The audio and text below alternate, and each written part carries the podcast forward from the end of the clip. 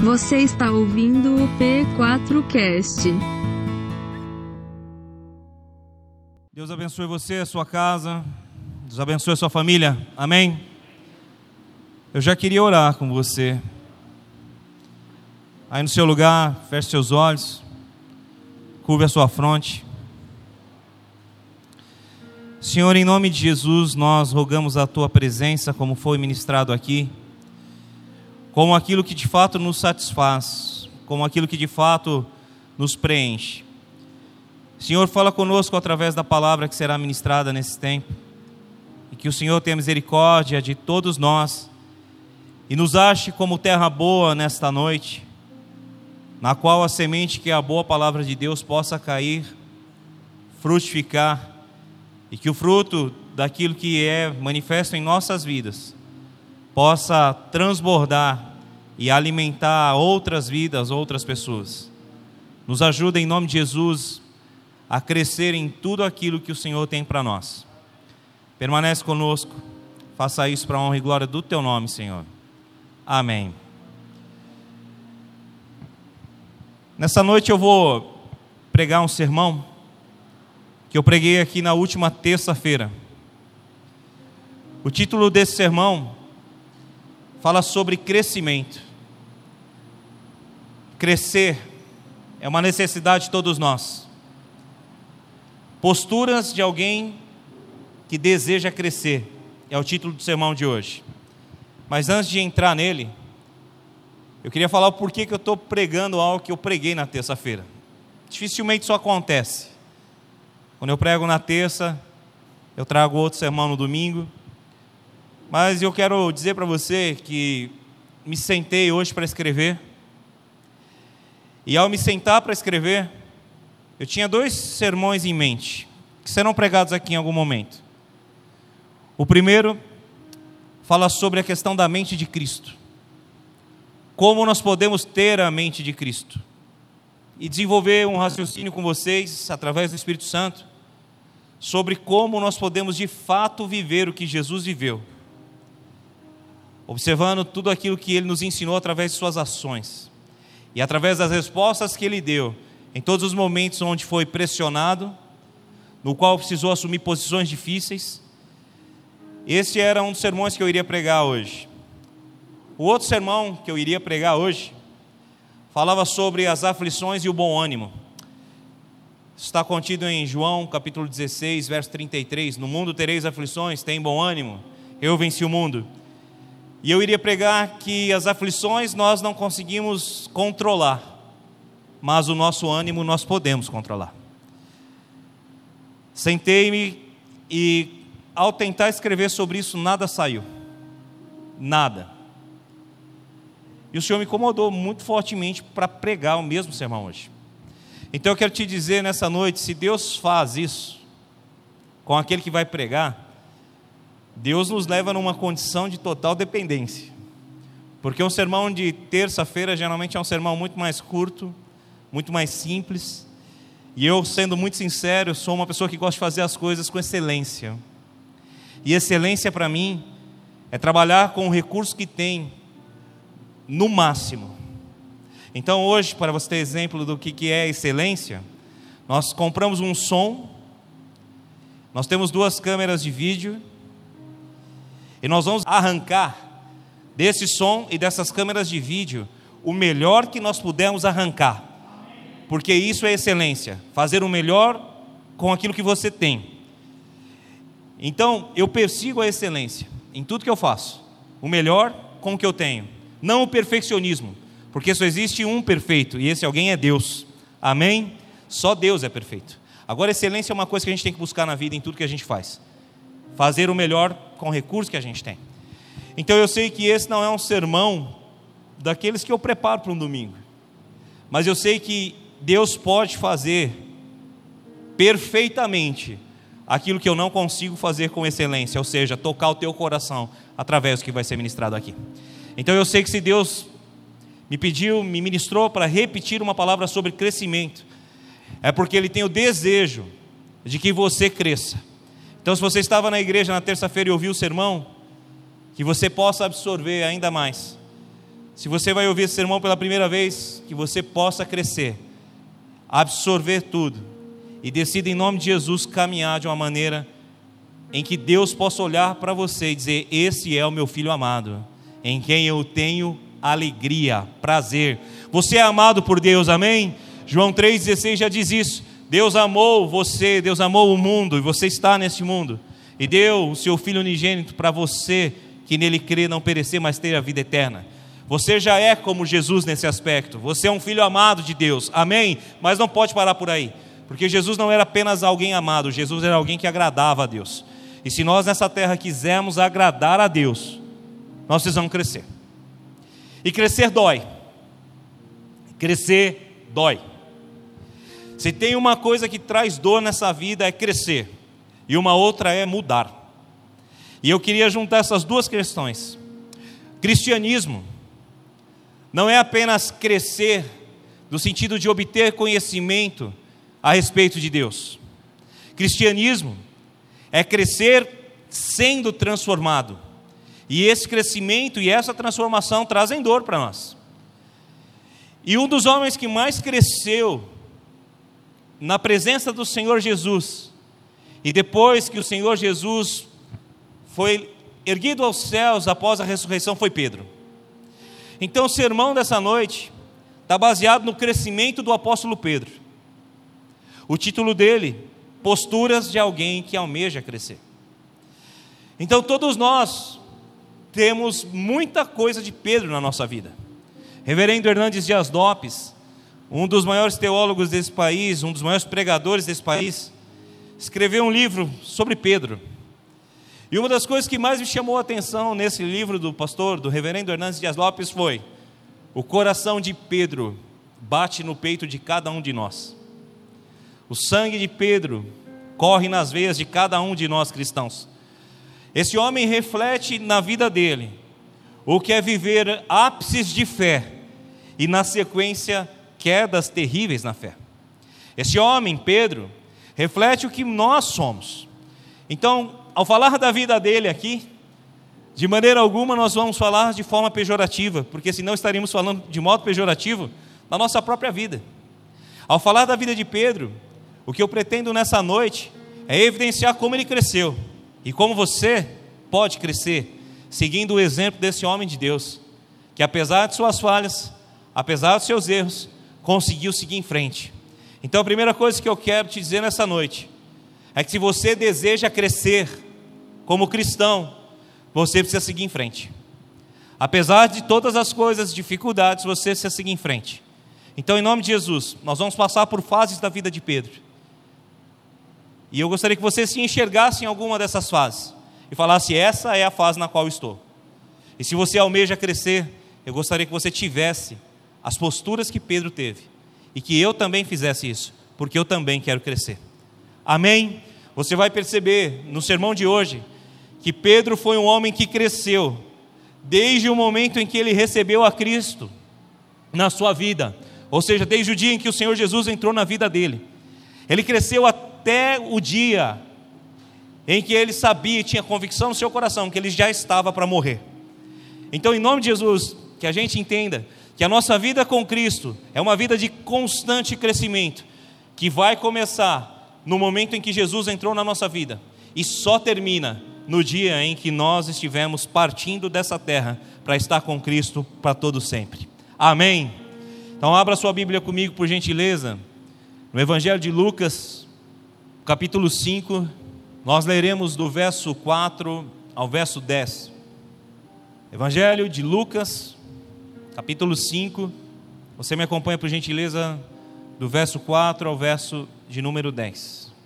Tendo acabado de falar disse a Simão: Vá para onde as águas são mais fundas, e a todos, lancem as redes para a pesca.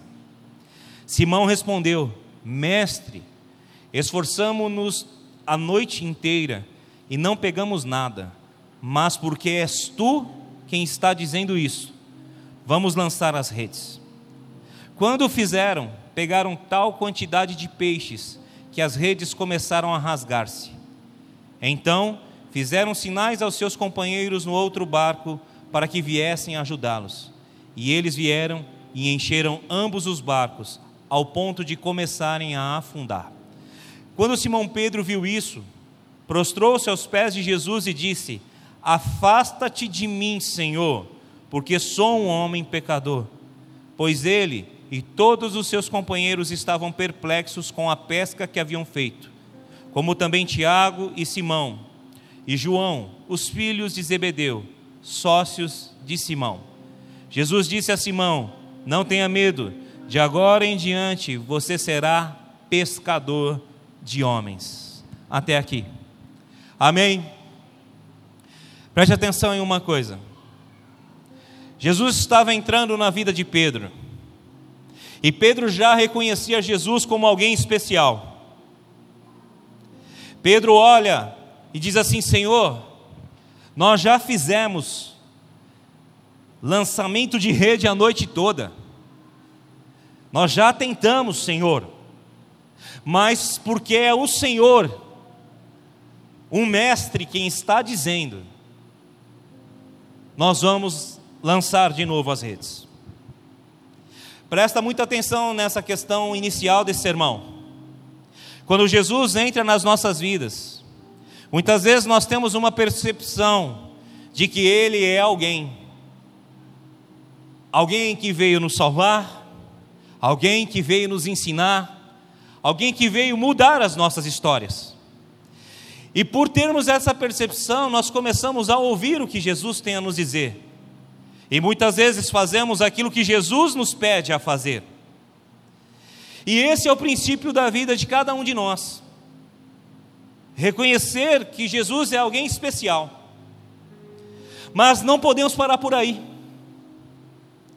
O primeiro tópico de alguém que almeja o crescimento é não apenas reconhecer que Jesus é alguém especial, que tem palavras importantes para a nossa vida, capaz de transformar a nossa vida de escassez em uma vida de transbordo e abundância, porque foi isso que Pedro viveu a escassez de uma noite inteira de pesca, para viver um momento de transbordo, de viver prosperidade, com uma palavra que Jesus disse. Não é apenas aí que nós devemos parar. Porque quando Jesus entra na nossa vida, Ele vem, Ele nos muda, nos transforma, mas só vamos crescer quando de fato reconhecemos que Jesus Cristo é Deus. Amém? Quando Pedro observa o milagre feito, Pedro reconhece: Afasta-te de mim, Senhor, pois sou homem. Afasta-te de mim, Senhor, pois sou pecador. Mas ele não para aí. Ele se prostra diante de Jesus. Um judeu não se prostra diante de ninguém, a não ser que reconheça-o como Deus. Pedro se dobra.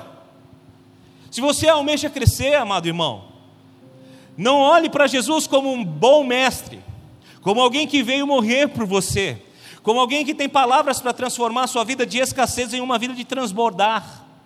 Olhe para Jesus como Deus e se prostre diante dele. Se você quer viver uma vida de alguém que cresce em todo o tempo, Jesus precisa ser alguém muito maior do que um milagreiro, alguém muito maior do que alguém que tem palavras para você de prosperidade. Jesus precisa ser alguém diante de quem você vai se prostrar e dizer: só o Senhor é Deus. Primeira atitude de alguém que deseja e almeja o crescimento: Jesus precisa ser Deus na nossa vida. Amém. Se coloque diante de Jesus. Ele é Deus. Ele é santo. E ele deseja que você viva a plenitude do que ele tem para você. Não pare nos milagres. Não pare na restauração das coisas. Não pare na prosperidade. Essa é a pequena porta que Deus dá muitas vezes para nós adentrarmos. O maior milagre que Deus fez na nossa vida foi nos salvar. Amém? Nós éramos escassos, nós éramos perdidos, pecadores. A Bíblia nos chamava mortos, mas agora nos diz que somos vivos para a glória de Deus. Você está aqui, diga amém. Entende isso? Então não comece simplesmente a parar a sua vida nessa primeira fase. Reconhecer Jesus é muito importante como mestre, como alguém que tem palavra de salvação, mas Ele é Deus. e diante dele todo joelho há de se dobrar e toda língua há de confessar que ele é Senhor, para a glória do nome do nosso Pai. Amém. A segunda perspectiva que eu gostaria que você enxergasse, se você almeja o crescimento, já foi citada aqui também, está no verso 8. Ele se dobra diante de Jesus e ele diz: Se afasta de mim, pois eu sou pecador. Muitos de nós, principalmente nos dias em que vivemos, temos esquecido de reconhecer que somos pecadores. Pregar alguns sermões como eu prego aqui, tenho pregado recentemente, sobre 2020 ser o melhor ano da sua vida, te ensinar a se apossar da filiação que você tem, da identidade que você tem, é bênção para nós, amém? Nós precisamos nos apossar da filiação, nós precisamos nos apossar da identidade, nós precisamos nos apossar de tudo que Jesus conquistou para nós. E como tem sido pregado aqui, ele não conquistou, aspas, apenas salvação. Ele conquistou salvação, pastagem, prosperidade para nós. Ele conquistou lugares para a gente. Ele conquistou cura para nós. Ele conquistou provisão para nós, porque Ele é Jeová Jireh, Ele é Jeová Rafá. Ele é o Deus da provisão, Ele é o Deus da cura. Ele é o Deus da prosperidade e Ele tem tudo isso para nós, mas diante dele nós precisamos também reconhecer que nós somos pecadores. Nós não somos nada por nossos méritos, tudo que somos e tudo que temos vem dos méritos de Jesus Cristo, nosso Senhor. Você entende isso? Diga amém. Então, se você quer continuar vivendo uma vida de crescimento, jamais se esqueça disso. Você é alguém, e eu sou alguém, que ainda estamos com o pé nessa terra, e estando aqui, ainda somos pecadores carentes de graça e misericórdia. Deus quer sim nos abençoar, mas isso não pode de forma alguma ser a prioridade na nossa vida. A prioridade da nossa vida é a santificação, porque sem santidade ninguém verá a Deus. Porque Deus é santo. E importa que nós sejamos santos, porque diz a palavra: sejam santos, como santo é o Senhor. Amém. Não é pelo mérito que nós alcançamos a santidade também. Mérito nosso não. Efésios capítulo 2, verso 6 em diante, vai nos ensinar: vocês são salvos pela graça, mediante a fé. E essa salvação, e essa fé, e essa graça, tudo vem dele. Somos salvos por ele, mediante a ele, não pelas nossas obras, para que ninguém se glorie. Então você não vai ser mais santo por obras que você faz. Você não vai ser mais santo pelo jejum que você oferece a Deus. Você não vai mais ser mais santo pela quantidade de vezes que você lê a Bíblia. Você não vai ser mais santo por tudo que você orar nessa vida. Você será mais santo por reconhecer que é pecador e carece da provisão da salvação do Senhor. Carece disso, porque você não pode prover salvação para a própria vida. E nós temos que entender isso em nome de Jesus, amém? Nós temos que entender isso. Então, as nossas obras nessa terra apenas evidenciam o nosso amor por aquele que nos salvou. Nós nos santificamos, sim, lendo a Escritura, porque a Escritura fala de um Deus que é santo, e nós queremos nos assemelhar a Ele, amém? Nós nos santificamos também, sim, orando, porque nós estamos buscando a face do Senhor. Nós nos santificamos, sim, jejuando, mas nada disso que a gente faz, e é isso que eu estou tentando dizer, nos torna santos. O que nos torna santos é Deus Todo-Poderoso. Você entende isso? Diga amém. Não é a nossa obra, e é onde a gente tem errado. Então, quando Pedro simplesmente olha para Jesus e passa a reconhecê-lo como Deus, prostrando diante dele, o máximo que ele pode fazer é dizer: Afasta-te de mim, que sou homem pecador. E o que, que Jesus faz com ele? Quando ele reconhece que é pecador? Ele não fala para Pedro: Pedro, você tem que melhorar.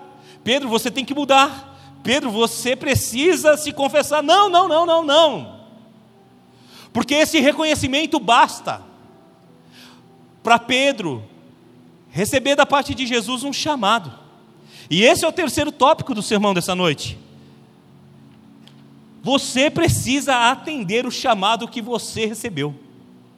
Se você almeja o crescimento, você precisa atender o chamado.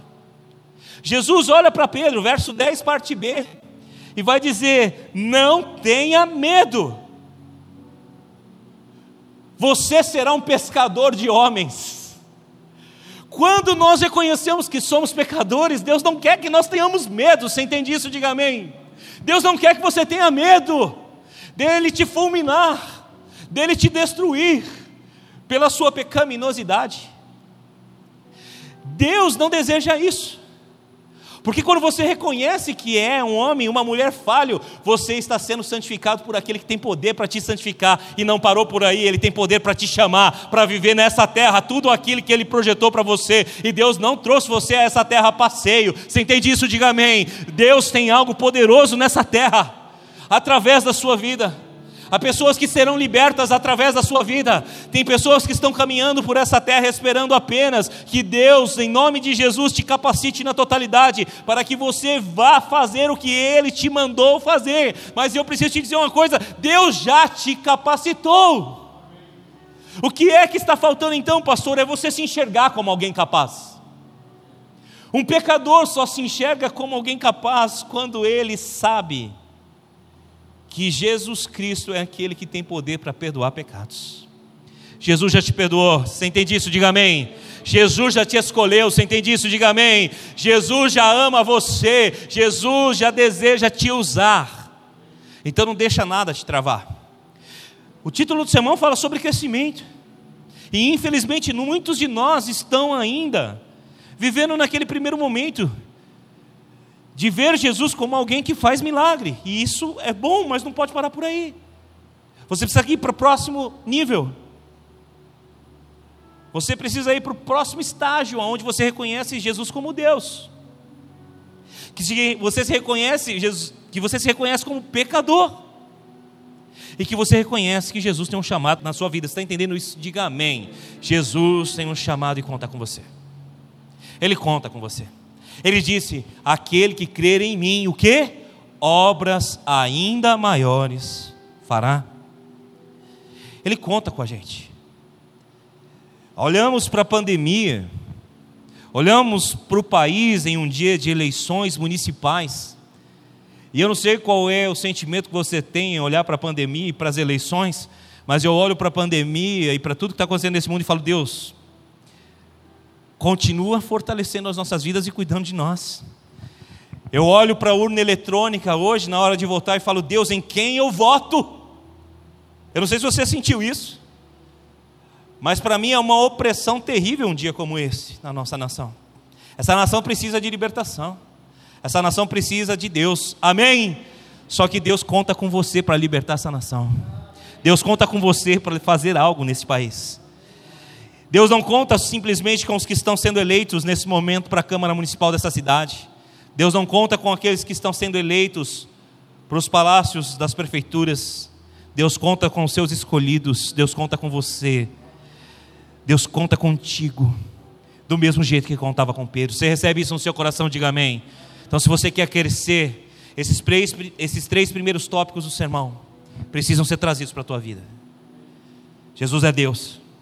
Você é pecador, mas Ele tem um chamado para você. Recebe isso no teu coração em nome de Jesus. Amém. Quarto tópico do sermão. Eu queria que você abrisse comigo outro texto falando sobre Pedro. Evangelho de Mateus, capítulo 14. Nós vamos ler do verso 28 a 31. Esse é um texto muito poderoso, que você bem conhece e que fala muito ao meu coração várias vezes. Porque quando eu olho para Pedro, eu falo, eu sou esse cara aqui. Como diria o reverendo Hernandes Dias Lopes, aqui eu sinto o meu coração bater, o meu coração petrino bater. Eu sinto o meu sangue petrino correr nas veias. Porque eu olho para Pedro aqui e eu falo, cara, esse cara sou eu. Eu sou esse homem. E talvez você se identifique nessa fase da vida de Pedro. Evangelho de Mateus capítulo 14, 28 a 31, deixa aberto aí, por favor. Comece a enxergar Pedro crescendo. Ele vê o mestre da pesca maravilhosa, ele vê o milagre. Comece a enxergar. Estou repassando para você fazer uma sequência de ações aqui na sua mente. Comece a pensar em Pedro. Tente construir essa imagem aí na sua cabeça. Chega o mestre, lança a rede, porque é tu eu vou lançar. A pesca maravilhosa acontece e Jesus passa a ser para Pedro não apenas um mestre, alguém que fez milagres, mas Deus. Automaticamente diante de Deus ele se prostra e reconhece eu sou pecador. Jesus fala: Eu tenho um chamado para você. Olha os degraus que Pedro vai subindo. E nesse episódio da vida de Pedro, ninguém jamais teve fé como ele ele começa a entender o seguinte: eu vou andar com esse cara, e eu vou viver o que ele está vivendo. Você está entendendo isso? Diga amém. Eu quero viver tudo o que ele tem para a minha vida, e eu quero viver como ele vive. E muitas vezes, como eu tenho pregado aqui, eu tenho dito: Jesus tem vida abundante para você, amém. É para você viver como ele viveu, é para você viver os milagres que Jesus viveu. Você está entendendo isso? Diga amém. A vida abundante é viver o que Jesus viveu. Romanos 8, 29. Aqueles que de antemão conheceu, também os predestinou para serem conformes à imagem de seu filho. E ser imagem de Jesus é ser como Jesus em todas as coisas. Você entende isso? Diga amém. Você entende isso? Diga amém. É ser como Jesus em tudo.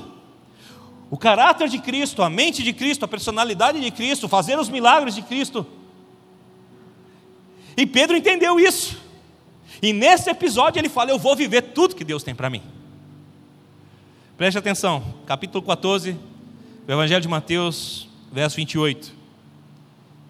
Senhor, disse Pedro, se és tu, manda-me ir ao teu encontro por sobre as águas. Venha, respondeu Jesus. Então Pedro saiu do barco e andou sobre as águas e foi na direção de Jesus. Mas quando reparou no vento, ficou com medo e começando a afundar, gritou: Senhor, salva-me! Imediatamente Jesus estendeu a mão e o segurou e disse: Homem de pequena fé, por que duvidou? Até aqui. O quarto tópico para você que almeja o crescimento é: continua seguindo Jesus, mesmo diante de uma correção que ele traz para você mesmo diante de uma exortação que Ele te dá, mediante uma estabilidade de fé que você tenha. Preste atenção. Resumindo o tópico, você quer crescer? Continua com Ele, mesmo que Ele venha corrigir você por uma instabilidade de fé que você tenha. Amado irmão, Pedro entendeu o que era a vida de Jesus. Ele está andando sobre as águas? Basta uma palavra dele, eu já entendi isso aí. Ele diz para lançar a rede, eu lancei a rede e deu resultado.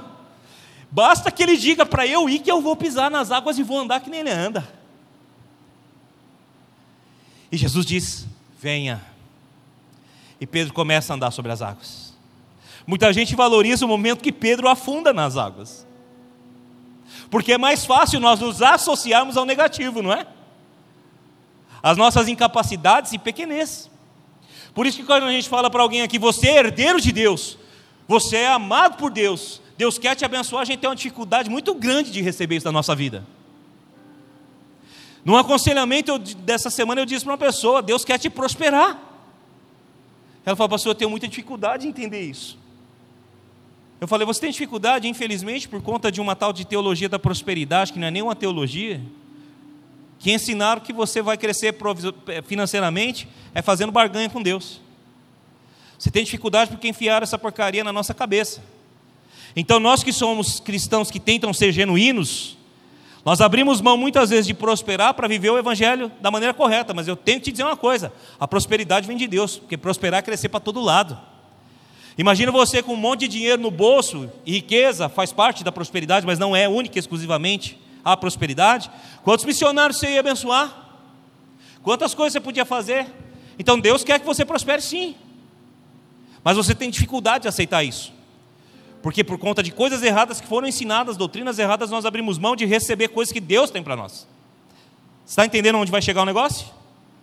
E aí, quando alguém fala que você vai prosperar, ser abençoado, o que, você faz? Você se desassocia disso. Porque você entende que cristianismo é só e unicamente é sofrimento. É somente reconhecer que você é pecador e carece das coisas de Deus, da misericórdia de Deus. Querido, cristianismo é muito mais que isso. Começa através disso, amém? Começa através do reconhecimento que você é pecador. Mas você, ao mesmo tempo, é filho de Deus, amém? E Deus tem coisas grandes para você. E muitas vezes nós estamos entrando associados nas coisas negativas, como ser um pecador, e deixamos de nos associar nas coisas positivas do Evangelho para nós. Somos filhos de Deus, herdeiros com Cristo, e Ele tem coisas maravilhosas para nós. Por isso que muitas vezes, quando nós lemos essa passagem de Pedro andar sobre as águas, nós damos valor a Pedro afundando nas águas. E nós dizemos que Pedro não teve fé. Amado irmão, se imagine naquele barquinho. Você teria fé para botar o pé sobre as águas? Eu não sei se eu teria. Eu falo que o coração de Pedro bate no meu peito, mas talvez eu fosse muito mais incrédulo que Pedro. Talvez eu não fosse sair do barco. Mas Pedro foi. Porque ele disse: basta uma palavra dele, eu vou fazer. O que ele faz, eu vou fazer. E Pedro anda sobre as águas. Você está entendendo isso? Diga amém. Então, a primeira coisa que eu queria que você entendesse nesse tópico aqui é que para Deus o que importa é que você exerça a fé nos momentos de dificuldade, em cima de uma palavra que Jesus está te dando. Jesus já deu palavra para você, amém? Jesus já deu palavra para você, Ele escolheu você. Então tenha fé e ande na palavra que Jesus te deu. Só que é o seguinte: muitas vezes a gente olha para o vento, como Pedro olhou, a gente sente o vento forte, a gente olha para o mar agitado, e nós temos o que? Medo. E nós começamos a afundar. Há muitas pessoas aqui que têm vivido o sobrenatural de Deus nas suas vidas e têm um chamado poderoso da parte de Deus. Mas, assim como eu, também têm afundado. Saiba você que se você está no momento onde você está afundando, Jesus está com mão estendida para você, porque ele não deixou Pedro voltar nadando. Ele estendeu a mão para Pedro e puxou Pedro. Pedro volta para o barco da mesma forma que ele foi até Jesus, ele volta com Jesus andando. Saiba você que basta uma palavra de Jesus para que você ande sobre as águas. Mas se você tiver medo, Jesus não vai te abandonar no meio do medo. Jesus não vai te abandonar afundando, ele vai te puxar pelas mãos e vai te levar em direção ao lugar de salvação, ao lugar de refúgio, ao lugar de abrigo em meio à tempestade. Você entende isso? Diga amém. Mas não para por aí. Porque os que querem crescer receberão também a palavra de exortação de Cristo. Homem de pequena fé. Irmão, amigo, aprenda uma coisa: o cristianismo não é uma religião para covardes. O cristianismo não é uma fé para pessoas fracas.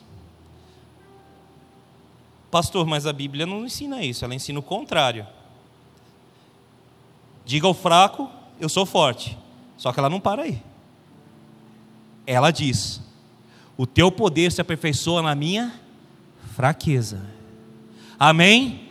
Você é fraco na sua carne, você é fraco no seu entendimento, mas se você é um filho de Deus, em você habita um tesouro poderoso, que é o Espírito Santo, que te ajuda na fraqueza. Você, como cristão, e eu, como cristão, precisamos entender uma coisa: Fraqueza, para nós, significa dependência e não desistência. Você entende isso? Diga amém. Fraqueza para nós é dependência de Deus e não desistência. E quando nós dependemos de Deus, nós nos tornamos fortes. Quando Pedro ouve a exortação de Jesus, Pedro não abre a boca para lamentar. Pedro não abre a boca para lamentar que ele afundou. ele simplesmente recebe a exortação de Cristo. E ele continua a andar com Jesus. Muitas vezes você vem à igreja e recebe uma palavra forte, uma palavra que diz que você não pode ser covarde, que você não pode ser acomodado, que você não pode ser uma pessoa que fica como aquele gato gago, mi, mi, mi, mi, mi. Não fala o miau, é fica mi, mi, mi. Não, você não pode ser assim. Tem gente morrendo, querido. Tem gente perdida. E você acha que os que foram eleitos vão fazer alguma coisa por essas pessoas? Oxalá venham fazer em nome de Jesus. Mas quem é a luz do mundo e o sal da terra não são eles, somos nós, a igreja do Deus vivo. Infelizmente, se você não entender isso, pessoas continuarão morrendo. Se eu não entender isso, pessoas continuarão se perdendo. Então, quando Jesus pega Pedro e fala para ele, homem de pequena fé, não é para diminuir Pedro, é para fazer assim: cresce, Pedro, cresce, amadureça. A vida cristã é crescimento, e crescimento não se faz com lamentação e choro, crescimento se faz com reconhecimento de que nós precisamos de Jesus para nos exortar. Muitas vezes, as maiores pressões que recebem aqui na igreja em termos de ministério são os ministros de louvor. Esses homens e mulheres recebem de mim uma pressão que eu falo para você: é duro me aguentar. É duro me aguentar. E eu pressiono eles. Eu chamo esses ministros de louvor e falo assim: nós não conversamos isso ontem? Por que, que hoje vocês não estão desenvolvendo aquilo que nós conversamos? Excelência é fazer o melhor com o recurso que se tem. Façamos o melhor para o Senhor. Eu os exorto, eu pego no pé deles, porque a nossa responsabilidade aqui, ao subir nesse altar, num domingo, com pessoas nos vendo aqui presencialmente e outros nos assistindo pela internet, é uma responsabilidade muito grande. E nós temos que ser homens fortes, mulheres fortes, corajosos, que assumam a posição de fazer o melhor para Deus, com o recurso que temos. Então eu digo sempre aos ministros de louvor, eu digo, vocês precisam entender que o pastor de vocês foi chamado para ser como Jesus. E ser como Jesus é ir lá na sua casa orar com você quando você está doente. Ser como Jesus é te atender duas, três horas em aconselhamento. Ser como Jesus é ficar alegre com você, apresentar o seu filho aqui ao Senhor e dizer glória a Deus por essa criança que nasceu, e aí fazer o velório da sua avó que morreu. Ser como Jesus é me alegrar contigo e chorar contigo. Só que vocês precisam entender, e eu digo isso aos ministros, aos líderes dessa igreja, que eu não serei esse Jesus em parte, porque eu serei o todo do Cristo. E o todo do Cristo exorta a nós todos e aos ministros em primeiro lugar e líderes da igreja a não viver com uma fé flácida, a não viver com uma fé mole, a não viver com uma fé pequena. Você está entendendo isso? Diga amém. Eu exorto os ministros e digo a eles: eu quero que vocês cresçam. Porque basta uma nota de um instrumento musical aqui que pessoas são libertas a. Lá através das redes sociais, do YouTube, da transmissão, basta uma nota desses ministros aqui, que pessoas nessa igreja serão quebrantadas. Basta um abraço ali do homem e da mulher que estão cuidando da recepção da igreja para uma pessoa sair diferente daqui. Então aprenda isso, por favor. Jesus ele sempre está disposto a dar continuidade contigo. Ele vê você viver os milagres, ele vê você viver o sobrenatural e ele te incentiva, venha. E quando você oscila, ele te toma pela mão e te tira da água. Mas ele não para por aí, ele vai te exortar. Porque pessoas que querem crescer precisam aprender que exortação vem de Deus. Porque a profecia tem características e a profecia, ela vem edificar. E a profecia é a palavra de Deus. ela edifica, ela consola e ela exorta. Você está entendendo? Diga amém. Se você quer continuar crescendo, aprenda isso. O Espírito Santo convence do pecado, da justiça e do juízo. Ele não acusa. Jesus não acusou Pedro. Jesus perguntou a ele por que teve medo. Teve medo diante das circunstâncias. Mas lá outrora Jesus vai dizer para ele: Não tema, filho, eu vou te fazer pescador de homens. Jesus abraça e diz: Não tema. Mas Jesus exorta e também diz: Por que você teve medo? Os homens e mulheres que querem crescer precisam entender a Escritura dentro da amplitude que a Escritura tem. Em um determinado episódio, Jesus vai dizer aos seus: Não pensem que vim trazer paz a esse mundo, eu vim trazer espada. Mas num outro episódio, quando Pedro pega a própria espada e corta a orelha do soldado, do sumo sacerdote chamado Malco, Jesus repreende e diz: Quem vive pela espada morre pela espada, Pedro. E vai lá e conserta a orelha do cara, cura a orelha. Mas espera lá, ele diz que veio trazer espada, e eu pego a espada, imagina a cabeça de Pedro. Aí quando eu pego a espada, ele vem e me repreende ainda cura. Quem é esse? Esse é Jesus, irmãos. Esse é Jesus, que tinha todo o domínio na sua mão, para dizer a Pedro: Acaso, Pedro, não pedisse eu, meu pai não enviaria doze legiões de anjos aqui agora? Doze legiões de anjos são 72 mil anjos. Cada legião romana tinha seis mil homens. Jesus falou que pai enviaria doze se ele pedisse. Um anjo destruiu todo o exército de Senaqueribe.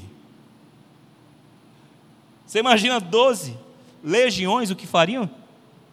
Por isso que Jesus chega diante de Pilatos e diz para ele assim: Ei, você não tem poder sobre a minha vida. Eu dou a minha vida e a tomo quando eu quiser. Andar com Jesus é saber quem é esse cara, quem é esse homem, 100% Deus 100% homem, que diz assim: Eu não vim trazer paz, eu vim trazer espada. E sabe por que Jesus disse isso? Porque homens e mulheres como você e eu aceitariam a Ele, e as suas famílias se levantariam em guerra. Quando um muçulmano aceita Jesus dentro de uma família tradicional islâmica, ele pode ser morto por sua própria família. Jesus veio trazer espada. Que espada é essa? É contra exatamente aqueles que se levantam para segui-lo. Jesus não veio que nós venhamos puxar espadas. Jesus disse que espadas se levantariam contra os seus. Quando me receberem, espadas se levantarão. Por isso eu não vim trazer paz, eu vim trazer espada. Porque o pai vai odiar o filho por minha causa. E a mãe vai odiar o filho por minha causa. Filhos odiarão os pais por minha causa. E foi isso que aconteceu. E é isso que tem acontecido ao longo de toda a história, principalmente em lugares de perseguição. Você está entendendo até aqui? Diga amém. E lá na frente, ele vai dizer: não é espada, Pedro. Por quê? Porque você não vai puxar a espada, a espada vai te perseguir. Então vão entender tudo de Jesus. Você está entendendo? Diga amém. Para não sermos confusos. Não é porque Jesus olha para nós e fala: você tem um chamado, que ele não vai te exortar. Você está entendendo? Diga amém. Não é porque Jesus tem um chamado para nós que Ele não vai nos exortar para nos fazer crescer. Agora a grande questão não é se nós somos exortados, é se nós continuamos com Jesus, mesmo sendo exortados por Ele. Mesmo que Ele venha e nos exorte de uma maneira até mais severa. E você vai encontrar isso no Evangelho de João, no capítulo 6. E eu gostaria que você lesse comigo. João 6, Queria que você lesse comigo do verso de número 53 ao verso de número 68. Está entendendo até aqui? Diga amém.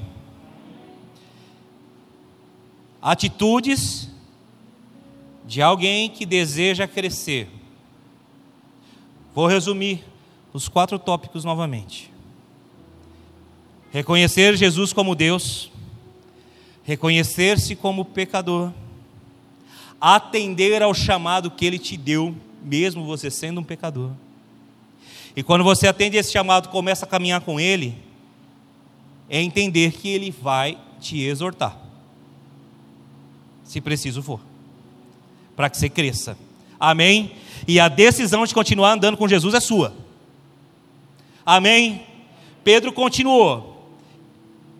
E agora você vai ver uma exortação muito forte de Jesus para aqueles homens que seguiam ele. Evangelho de João 6, a partir do verso 53. Jesus lhes disse: Eu lhes digo a verdade. Se vocês não comerem a carne do filho do homem e não beberem o seu sangue, não terão vida em si mesmos. Todo aquele que come a minha carne e bebe o meu sangue tem a vida eterna, e eu ressuscitarei no último dia. Pois a minha carne é verdadeira comida, e o meu sangue é verdadeira bebida. Todo aquele que come a minha carne e bebe o meu sangue permanece em mim e eu nele. Da mesma forma como o Pai que vive me enviou, e eu vivo por causa do Pai, assim aquele que se alimenta de mim viverá por minha causa. Este é o pão que desceu dos céus. Os antepassados de vocês comeram o maná e morreram, mas aquele que se alimenta deste pão viverá para sempre. Ele disse isso quando ensinava na sinagoga de Cafarnaum. Ao ouvirem isso, muitos dos seus discípulos disseram: Dura é essa palavra, quem pode suportá-la? Sabendo em seu íntimo que os discípulos estavam se queixando do que ouviram, Jesus lhes disse: Isso os escandaliza? Que acontecerá se vocês virem o filho do homem subir para onde estava? Antes, o espírito dá a vida, a carne não produz nada que se aproveite. As palavras que lhes disse são espírito e vida. Contudo, há alguns de vocês que não creem, pois Jesus sabia desde o princípio quais deles não criam e quem iria o trair. E prosseguiu: É por isso que eu lhes disse que ninguém pode vir a mim, a não ser que isso lhe seja dado pelo Pai. Daquela hora em diante, muitos dos seus discípulos voltaram atrás e deixaram de segui-lo. Verso 67, Jesus perguntou aos doze: Vocês também querem ir? Simão Pedro lhe respondeu: Senhor, para quem iremos? Tu tens as palavras de vida eterna. Até aqui. De novo, Olha o que é andar com Jesus. Olha o que é viver com Jesus. Jesus declara em alto e bom tom, para que todos pudessem ouvir: Quem não come do meu corpo e não bebe do meu sangue, não pode herdar a eternidade. Ele diz para os judeus: os seus antepassados comeram do maná e morreram. Mas aquele que comer do pão que sou eu, esse viverá eternamente. E para eles, presos nas suas tradições, era muito dura essa palavra. Deixa eu te dizer uma coisa: todo aquele que é preso na religiosidade vai ouvir as palavras de Jesus e vai dizer, dura essa palavra. Todo aquele que está preso no que acha vai ouvir e vai entender que a palavra é dura. E Pedro e os doze também são judeus. Jesus sabia, diz o Evangelho para nós, que muitos não criam no que ele estava dizendo, e inclusive sabia que um deles iria traí-lo. E quando Jesus diz essa palavra, ele está dizendo assim: se vocês não se apropriarem do meu sacrifício, do meu sangue, do meu corpo, vocês não vão ser salvos. Aqueles caras estão esperando um Messias que vai libertar o povo da escravidão de Roma que vai libertar o povo literalmente, que vai estabelecer o governo celestial. Só que aquele povo estava acostumado a viver uma vida em que eram todos pecadores e que viviam de favor. E Jesus está dizendo: vocês não precisam do favor de ninguém. Quem comer de mim vai viver eternamente. Quem viver como eu vivo vai ter vida eterna. Vocês precisam aceitar isso. Não viver no passado, não viver como uma tradição, e eles falaram: Isso é duro demais, aceitar isso. Alguns teólogos vão dizer que eles entenderam que Jesus estava propondo para eles canibalismo. Tamanha era a dureza do coração desses caras, que não estavam entendendo absolutamente nada do que Jesus veio fazer. E a Bíblia nos narra que muitos naquele dia deixaram Jesus. Preste atenção sobre algo da personalidade de Jesus que mais tarde, em outro sermão, você vai ouvir. Jesus não estava preocupado em agradar ninguém. Jesus não tinha preocupações com pessoas, em agradar pessoas. Jesus incentivava pessoas, a tua fé te salvou.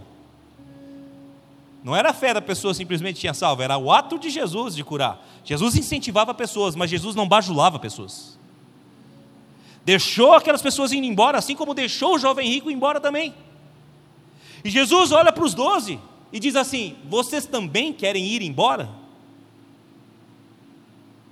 Ao que Pedro responde: Para quem iremos, Senhor? Pedro, crescendo, olha para Jesus e fala assim: Tu és o único que tem palavra de vida eterna. Para o judeu Pedro aquilo foi duro de ouvir, mas ele falou: É Ele. Só Ele diz essas coisas que mexem com a gente.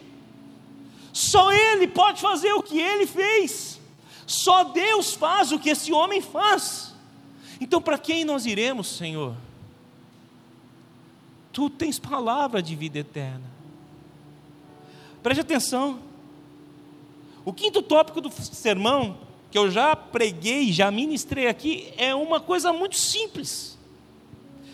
Se você quer crescer, entenda: não há palavra de eternidade fora de Jesus. Amém? Se você almeja crescer, não há fora dele crescimento algum. Não há fora dele eternidade nenhuma. Por isso que Pedro está ali, Jesus está exortando ele, homem de pequena fé. Jesus está falando: vocês querem ir embora? Ele levanta: não, não, não, não, não, não, não. É só o Senhor que tem. Quem quer crescer, amado irmão, entra no processo de dor que o crescimento traz. Você está entendendo? Diga amém. Crescer dói. Talvez você não se lembre das dores do crescimento. Mas de vez em quando a minha filha que está crescendo fala que está com dor no joelho, que está com dor aqui, está com dor acolá, porque ela está crescendo. Essa semana a Carol foi ao médico com algumas dores na barriga, né, cara? E aí, eu, conversando com ela, perguntando se estava bem, o médico disse: o bebê está crescendo, os órgãos estão se movendo, então as dores estão acontecendo, porque há um crescimento dentro dela. Entenda a figura que eu vou dizer agora. O Espírito Santo está gerando dentro de você vida. Amém? E a vida gerada pelo Espírito Santo dentro de você traz dor, porque ela está crescendo. Ele está mexendo com seus ossos, ele está mexendo com seus órgãos, ele está mexendo com a sua mente, ele está mexendo com você totalmente. É por isso que dói. É como esse bebê que cresce dentro do vento da Carol, a Melissa. Dói. Porque crescer dói. Está doendo para a mãe. Quando você era pequeno, doeu para você. Porque crescer dói. E quando alguém como Pedro entende isso, ele fala: Eu quero doer. Eu quero sentir dor. Porque só o Senhor pode dizer isso. Você está entendendo? Diga amém. Crescer dói. Crescer dói. Então aprenda. Se está doendo com Ele, é porque você está crescendo. Se você quiser deixar a dor, talvez você deixe de crescer. Deus não tem isso para a sua vida, você entende isso? Diga amém. Mas a decisão não é de Jesus, ela é sua. Jesus perguntou a Pedro: Vocês querem? Perguntou aos doze: Vocês querem ir também? Pedro diz: só tu tens palavra para mim. Está entendendo? Diga amém. Esse foi o quinto tópico do sermão. O sexto tópico do sermão é: se você quer crescer, permita ser tratado por Jesus, mesmo naquele que é o mais terrível pecado que você cometeu. Está entendendo? Permita que Jesus te trate, mesmo que você tenha cometido um pecado terrível. De novo, muita gente deixa de crescer, porque às vezes cometeu algo tão terrível na sua concepção que nem Deus é capaz de perdoar. Volto aos meus aconselhamentos e digo: eu aconselho muita gente. E tem gente que olha para o seu passado e diz assim: Eu tenho vergonha. Mas Deus já te perdoou, mas eu tenho vergonha. Mas você já está purificado, mas eu tenho vergonha. E nos meus aconselhamentos eu digo: então nós vamos tratar esse negócio aqui, porque Jesus vai libertar você, e se Jesus te libertar, você vai crescer. A vergonha te prende. Nós cometemos erros terríveis, amados irmãos. Nós cometemos falhas terríveis. Mas se nós não permitirmos que Jesus trate os nossos erros, mexa nas nossas feridas, nós iremos viver uma vida medíocre. Abra sua Bíblia, por favor, no mesmo Evangelho, João capítulo 21, verso 15 e 17. Você conhece esse texto? Uma pessoa que quer crescer, que almeja o crescimento, ela se permite ser tratada, mesmo após cometer um pecado terrível. João 21, verso 15 em diante. Depois de comerem, Jesus perguntou a Simão Pedro: Simão, filho de João, você me ama mais do que esses? Disse ele: Sim, Senhor, tu sabes que te amo. Novamente Jesus disse: Simão, filho de João, você me ama? Ele respondeu: Sim, Senhor, tu sabes que te amo. Disse Jesus: Pastorei as minhas ovelhas. Pela terceira vez, Jesus lhe disse: Simão, filho de João, você me ama? Pedro ficou magoado por Jesus ter lhe perguntado pela terceira vez: Você me ama? E ele lhe disse: Senhor, tu sabes todas as coisas e sabes que eu te amo. Disse-lhe Jesus: Cuida das minhas ovelhas. Até aqui. Preste atenção, por favor. Eu olho para vocês aqui e se tivesse um espelho eu estaria olhando para mim mesmo, mas como não tenho espelho eu me conheço muito bem. E eu sei que eu cometi muitos pecados terríveis contra Jesus.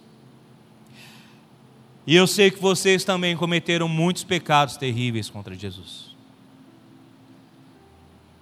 Todos nós pecamos contra Jesus. Mas eu tenho certeza de uma coisa: talvez nenhum de nós pecou da mesma maneira como Pedro pecou. E aliás, eu digo, talvez não. Certamente nenhum de nós pecou no nível que Pedro pecou, porque nós não estávamos no lugar dele. Pedro tinha dito a Jesus: Senhor, eu não vou permitir que te peguem, que você morra. E Jesus disse para ele: Pedro, antes que o galo cante, três vezes você vai me negar. E Pedro insistiu, e você conhece a história. Quando Jesus é preso, Pedro nega-o por três vezes. E quando o galo canta, ao cantar do galo, Pedro vai chorar amargamente, porque ele acabara de negar o Filho de Deus. Pedro não era um mentiroso, amado irmão. Pedro tampouco era um covarde, porque ele pegou a espada para enfrentar aquele momento de prisão que Jesus ia passar. Pedro não era mentiroso nem covarde. A única coisa é que Pedro não se conhecia quando passava por determinadas situações. Jesus o conhecia. Pedro não se conhecia, por isso Jesus fala: Você vai me negar. Pedro fala: Não, ele não está mentindo, ele negou. Porque sabe o que acontece, amados? Muitas vezes a gente acha que a gente vai ter determinado tipo de atitude.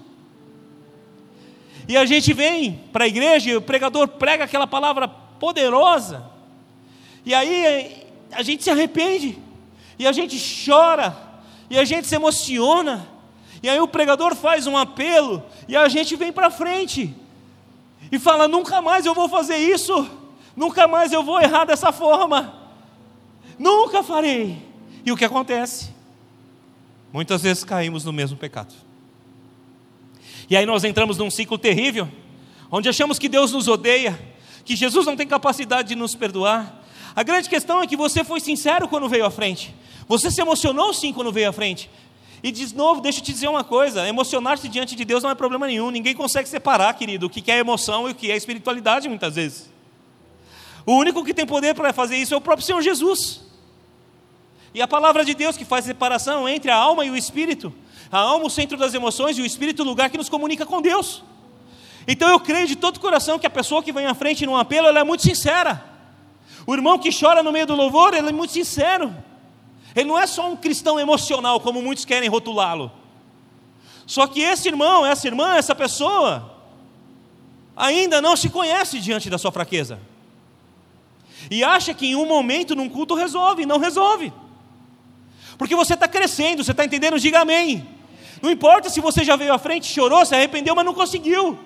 Importa que você não desista de continuar buscando. Porque Jesus não desiste de nós. Jesus não desistiu. Ele olha para Pedro e fala assim: Você me ama? E Pedro, com toda a sinceridade do mundo, vai dizer: Eu gosto de você. Quem conhece um pouquinho de Bíblia sabe que as perguntas no grego são: Jesus fala, você me ágape, que significa você me ama para morrer por mim com um amor sacrificial, e Pedro fala, eu te filéu, eu amo você como um amigo, mas eu não estou pronto para morrer por você. Agora Pedro se conhece, e ele fala: Eu errei uma vez, eu não vou errar de novo. Mas Jesus não trata Pedro como um coitadinho. Jesus está exortando Pedro mais uma vez, porque as mesmas três vezes que Pedro negou, Jesus perguntou para ele. Deixa eu te dizer uma coisa: se você quer crescer, para de querer ser vítima. Se você quer crescer, para de dar de coitado. Você está entendendo? Diga amém. Quando Jesus ressuscita, ele diz assim: manda chamar os meus discípulos e a Pedro. Pedro era um homem como eu e você, falho. Mas nós precisamos ser como Pedro também, quando Jesus está afim de derramar graça sobre nós. Você está entendendo? Jesus está derramando graça sobre Pedro e está dizendo assim: lembra o dia que eu te chamei para ser pescador de homens? Agora eu estou te chamando para apacentar o meu rebanho, Pedro. Mesmo depois do teu erro, mesmo depois de você me negar, eu continuo confiando em você. Eu não sei quantas vezes você tem errado contra a sua família, eu não sei quantas vezes você tem errado contra o próprio Jesus, mas eu tenho uma coisa para te dizer: existe uma oportunidade sendo dada para você, existe uma oportunidade sendo dada para mim. Existe uma diferença muito sensível entre remorso e arrependimento. Judas, após trair Jesus, ele sente remorso no seu coração e joga as moedas de volta àqueles que deram a ele. E ele pega e vai se enforcar, porque o remorso traz morte. O remorso traz morte. Muitos de nós têm sentido remorso e têm se remoído e querido morrer diante de Jesus. Mas remorso não é de Deus. O arrependimento é o que move Deus em nossa direção. E nos dá a condição de ter uma oportunidade nova de transformação e salvação. Você está entendendo isso? Diga amém. Pedro se arrepende, chora amargamente. E quando Jesus o chama, ele não fica escondidinho. Ele vai olhar naquele que tem os olhos como chama de fogo, cuja sabedoria toda está dentro dele. Por isso que Pedro diz: Tu sabes todas as coisas, não dá para mentir para você. Eu já tentei fazer isso. Eu já tentei ser forte, mas hoje eu tenho que te dizer: eu não sou forte, eu só gosto de você. E Jesus fala mesmo assim: eu confio em você. Você está entendendo isso? Diga amém. Eu não sei quais têm sido os seus pecados, quais têm sido as suas falhas, mas eu tenho que te dizer em nome de Jesus: se você quer crescer, deixa Jesus restaurar você. Permita Ele te restaurar. Permita Ele te dizer que Ele ainda acredita que você pode ser um bom pai que você pode ser um bom marido. O primeiro ministério é em casa, não é na igreja. Que você pode ser um bom profissional, mas deixa Jesus trabalhar dentro de você. Você está entendendo? Diga amém. Porque agora nós vamos entrar na fase final do sermão. E você tem que entender, e eu tenho que entender algumas coisas aqui. Jesus entende que crescimento é mudança de vida. É mudar. Crescer é mudar. E isso acontece com a semente. Quando ela é plantada, ela é simplesmente um grãozinho. E ela vai passando por processos debaixo da terra. E quando essa semente passa por processo, ela começa a brotar. E aí ela vai se tornar uma árvorezinha. E vai crescendo e vai se tornar árvore frutífera. Você está entendendo? Diga amém. Processos de crescimento fazem com que haja transformação. Então deixa eu te dizer, tudo que eu preguei até aqui, não faz de você um coitado. Não faz de você alguém que só pode viver na mediocridade do pequeno e perdão. Você está entendendo? Diga amém. Jesus acredita em você. E Ele está dizendo: apacenta, faz alguma coisa para mim. Me honra nessa terra, Pedro. Me honra nessa terra. Ele está dizendo para você. Então é necessário que o crescimento que você tem te leve a uma transformação.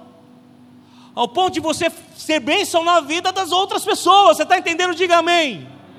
Vamos escalonar de novo a vida de Pedro. E ver os degraus que ele sobe. Primeiro tópico do sermão. Reconheceu que Jesus não era um mestre, um milagreiro, era Deus. Segundo tópico, ele reconheceu que ele era um pecador. Amém? Terceiro tópico, ele andou sobre as águas debaixo da palavra de Jesus, mas teve medo e afundou e aceitou o tratamento de Jesus. Você está entendendo? Diga amém. Você vê que Pedro está subindo degraus. Quarto tópico. Você vai encontrar Jesus novamente exortando Pedro. Ele novamente exorta Pedro exorta os doze. E trata com eles. Para quem iremos, diz Pedro. Só tu tens palavras de vida eterna. Pedro, por sua vez, continua andando com Cristo. Em todos esses momentos de exortação. E nós chegamos no momento da vida de Pedro onde ele vai ser restaurado por Jesus. E aceita essa restauração. O sexto tópico. E chegamos agora no sétimo e penúltimo tópico do sermão.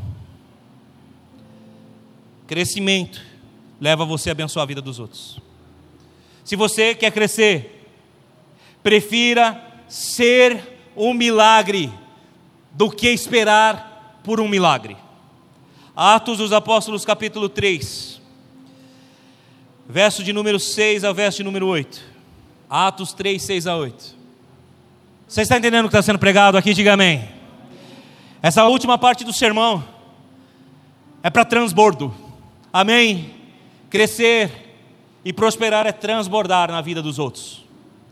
Depois que Pedro passou por tudo isso, deixa aberto aí Atos 3, 6 a 8, nós vamos ler a gente vai ver o que acontece na vida de Pedro. Jesus ressuscita, restaura a vida dele, Jesus ascende aos céus e Pedro assume seu papel de líder da igreja. Atos dos Apóstolos, capítulo 2, você vai ver o discurso de Pedro. E no primeiro discurso de Pedro, 3 mil almas se convertem ao Senhor Jesus. Amém? Uma pessoa que cresce transborda. E no discurso de Pedro, ele transborda unção ele transborda autoridade. Três mil pessoas são salvas pelo discurso de Pedro. Eu não estou usando esse texto como tópico do sermão. Eu estou usando o texto de Atos 3, 6 a 8, para ir até além. Porque eu tenho certeza que você já entendeu isso. Você já entendeu que você está subindo degraus. E você está entendendo que você tem que pregar o Evangelho. Mas eu quero te dizer que tem muito mais além de pregar o Evangelho que é ser o Evangelho na vida de alguém. Pedro pregou o Evangelho, mas ele tornou-se o Evangelho encarnado. Atos 3, 6 a 8, me acompanha por favor. Certo dia, Pedro e João estavam subindo ao templo na hora da oração, às três da tarde. Estava sendo levado para a porta do templo, chamada Formosa, um aleijado de nasciência, que ali era colocado todos os dias para pedir esmolas aos que entravam no templo. Vendo que Pedro e João iam entrar no pátio do templo, pediu-lhes esmola. Pedro e João olharam bem para ele. Então Pedro lhe disse: Olhe para nós. O homem olhou para eles com atenção, esperando receber alguma coisa, e disse Pedro: Não tenho prata nem ouro, mas o que tenho, isto lhe dou. Em nome de Jesus Cristo Nazareno, levante e anda. Segurando-o pela mão direita, ajudou-o a levantar-se. E imediatamente os pés e os tornozelos do homem ficaram firmes, e de um salto pôs-se em pé e começou a andar. Depois entrou no templo com eles, no pátio do templo, andando, saltando e louvando a Deus. Você está entendendo o que é ser milagre na vida de alguém? hora que aquele homem pediu esmola, Pedro podia ter respondido para ele: Eu estou esperando o Senhor prover alguma coisa na minha vida. Eu estou esperando o meu milagre. Pedro podia dizer: Ô oh, meu querido, eu vim aqui orar porque eu estou esperando um milagre na vida de Deus. Se você quer crescer, para de esperar milagre. E seja milagre na vida de alguém. Você está entendendo? Diga amém. Atitudes de pessoas que crescem seja um milagre na vida de alguém. Pedro não diz nada para ele, eu estou esperando o meu milagre, eu vim buscar o meu milagre. Pedro diz assim: Eu serei milagre na tua vida, porque eu não tenho prata, eu não tenho ouro, mas eu tenho algo dentro de mim que é poderoso, em nome de Jesus de Nazaré, levanta e anda. Isso está dentro de você, amado irmão. Esse é o maior milagre que você vai receber nessa vida. A salvação por meio de Jesus Cristo e o poder de Jesus Cristo que habita em você. Você está entendendo isso? Diga amém. Então deixa eu te dizer uma coisa: se você quer crescer, não venha à igreja esperando milagres. Seja você um milagre na vida de alguém. Se você quer crescer, seja um milagre. Porque Pedro já viveu os milagres, já andou sobre as águas, já viu coisas poderosas ele já caminhou com Jesus, ele já foi restaurado por Jesus. Pedro cresceu e ele disse: Eu não vou esperar mais milagre nenhum, eu serei milagre na vida de alguém. Uma pessoa que quer crescer, e eu creio que se você está aqui nessa noite é porque Deus te trouxe aqui para te dizer isso. Não vive esperando milagre, torna-se milagre na vida de alguém. Torne-se um milagre na vida de alguém. A começar pela tua família, irmão. Irmã, amigo que me ouve, a começar da tua casa, seja um milagre na vida dos teus filhos, seja um milagre na vida da tua esposa, seja um milagre na vida do teu, do, do teu marido. E como que eu serei um milagre? Deixa eles verem o aleijado que você era começar a andar dentro de casa. Deixa eles verem o incapaz que você era começar a andar dentro de casa. Deixa eles verem uma mulher transformada dentro da tua casa, porque eles vão crer em Deus. Seja um milagre na vida dos teus filhos, muda de vida. Seja um milagre na vida da tua esposa, muda de vida. Seja um milagre na vida dos teus pais, muda de vida. Porque é isso que acontece com Pedro. Reconhece Jesus como Deus, se reconhece como pecador, é isso que acontece com Pedro, e ele cresce, ele vai andar sobre as águas, ele é exortado e ele continua perto de Jesus, ele vai continuar com Jesus mesmo diante das duras exortações, ele vai continuar vivendo com Jesus mesmo depois de um pecado terrível. E tudo isso para um único fim: ser um milagre na vida de alguém. Como eu te disse, essa pregação, eu preguei na terça. E eu acho que a maior coisa que a gente gostaria de ver dentro dessa igreja é milagres ambulantes. Pessoas que são um verdadeiro milagre. Essa semana eu estive vendo uma ministração do Kaká, o ex-jogador de futebol, Kaká. E eu tenho uma admiração muito grande por esse menino. Jogou num time rival no São Paulo, eu sou corintiano, mas eu sou um dos que torcem pelo Cacá. Porque o Cacá é um homem de Deus. E ele pregou na Igreja Batista da Lagoinha de Orlando, numa série chamada Criação de Riqueza. E ele fez um sermão muito simples, assim como simples é o Cacá, mas de uma unção que transborda. E eu não sou ninguém para julgar o Cacá, mas eu ouvi o Cacá e achei uma bênção a palavra dele. um homem de Deus, pecador como você e eu, como Pedro, mas um homem de Deus. E no final desse sermão, ele abriu oportunidade para as pessoas fazerem perguntas. E perguntaram ao Cacá: Cacá, qual é o seu sonho como cristão? E a resposta do Cacá foi: O meu sonho como cristão é ver cristão agindo como cristão. Você entendeu? O meu sonho é ver cristão agindo como cristão. E sabe como um cristão age? Ele é um milagre na vida de alguém. Ele é um milagre na família dele. Tem gente que ora pela conversão da esposa, pela conversão do filho, pela conversão do marido, só que esqueceu de ser um milagre na vida de alguém. Eu quero te dizer, enquanto a sua família ainda respira, ainda há tempo de você ser um milagre na vida dela. Ainda há tempo de ser milagre na vida de alguém. Mas profeta de casa não tem honra, Jesus já disse isso. Deixa eu te dizer uma coisa. Jesus nunca deixou de ser um homem de Deus dentro da casa dele, mesmo que a família dele não o honrasse.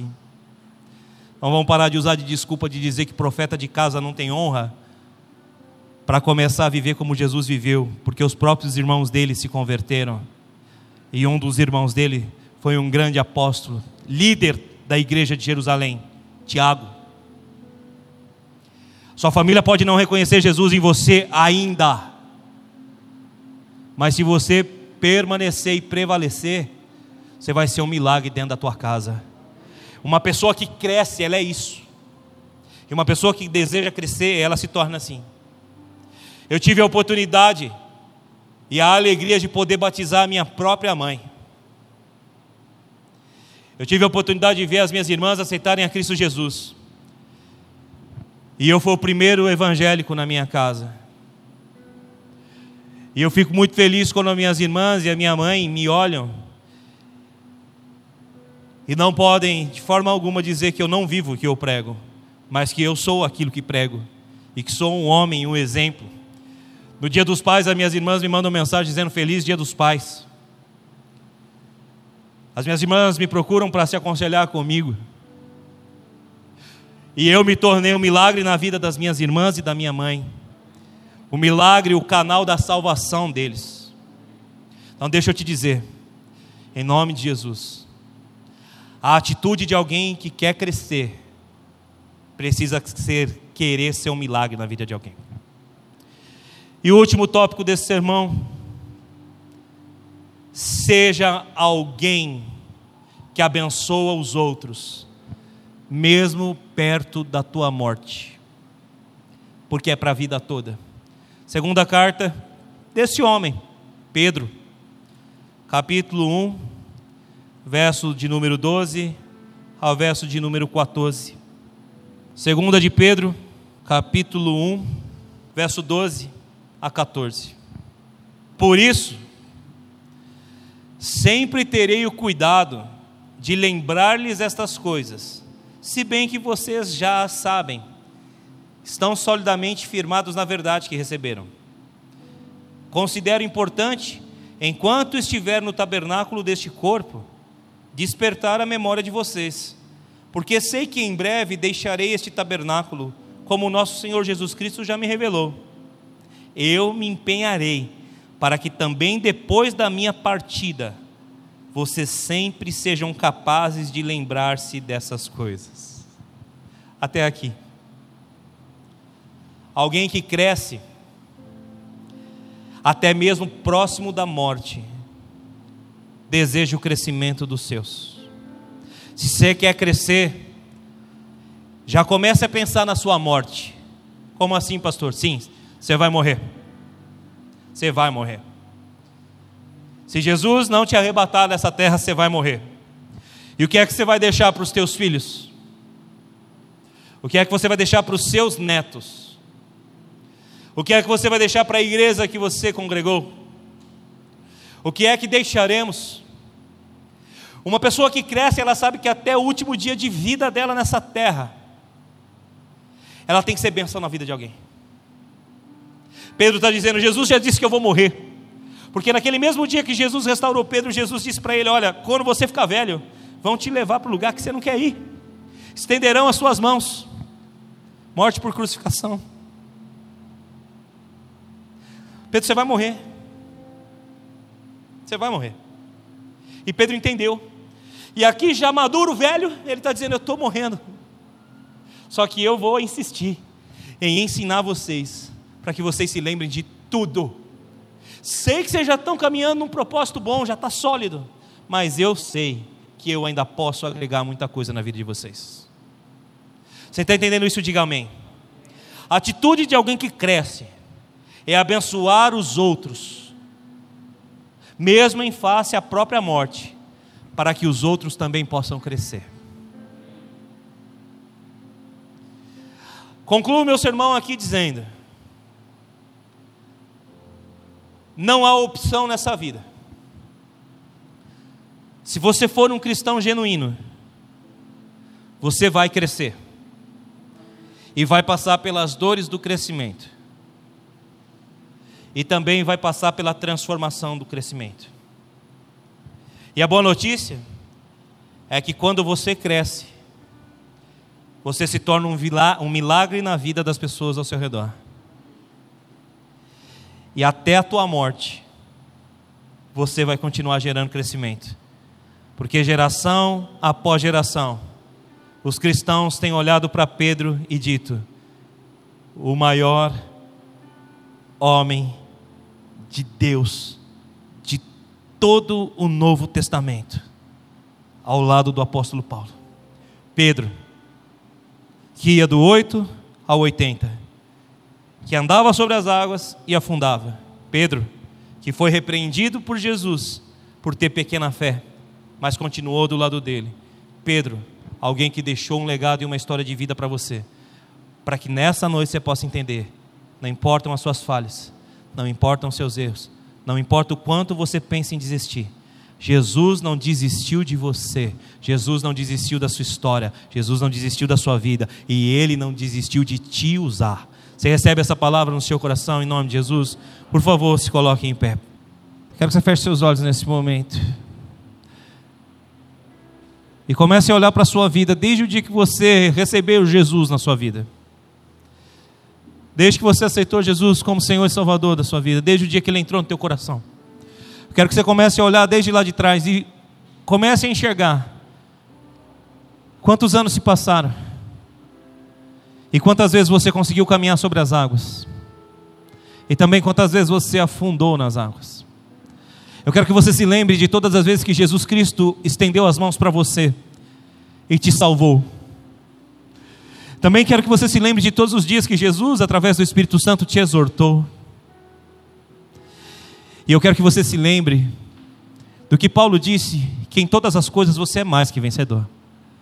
E eu quero que você saiba que mesmo diante dos seus fracassos, o poder de Deus se aperfeiçoou. E é por isso que você está aqui nessa noite. E eu quero que você se lembre que Jesus não apenas te chamou, mas confiou em você então eu quero que você, em nome de Jesus, não desista dos sonhos de Deus para a sua vida. E por mais grave pecado que você tenha cometido, Jesus tem poder para te perdoar nessa noite e para te dizer: continua, filho, e seja um milagre na vida de alguém. E mesmo perto da morte, que você possa transbordar a vida sobre as pessoas. Tem uma canção do Morada que fala a frase que Pedro disse: Para onde eu irei se eu não tenho para onde voltar? Eu queria que você cantasse essa palavra, essa canção, aí dentro do seu coração mesmo. E que se você é um homem e uma mulher de coragem, que você continue para a vida, porque Jesus não desistiu de você. Ele abriu mão da glória dele, das riquezas dele, para te fazer um filho amado. Vamos adorar o Senhor com seus olhos fechados, da maneira que você preferir. Para mais informações, acesse www.igrejaprojeto4.com.br.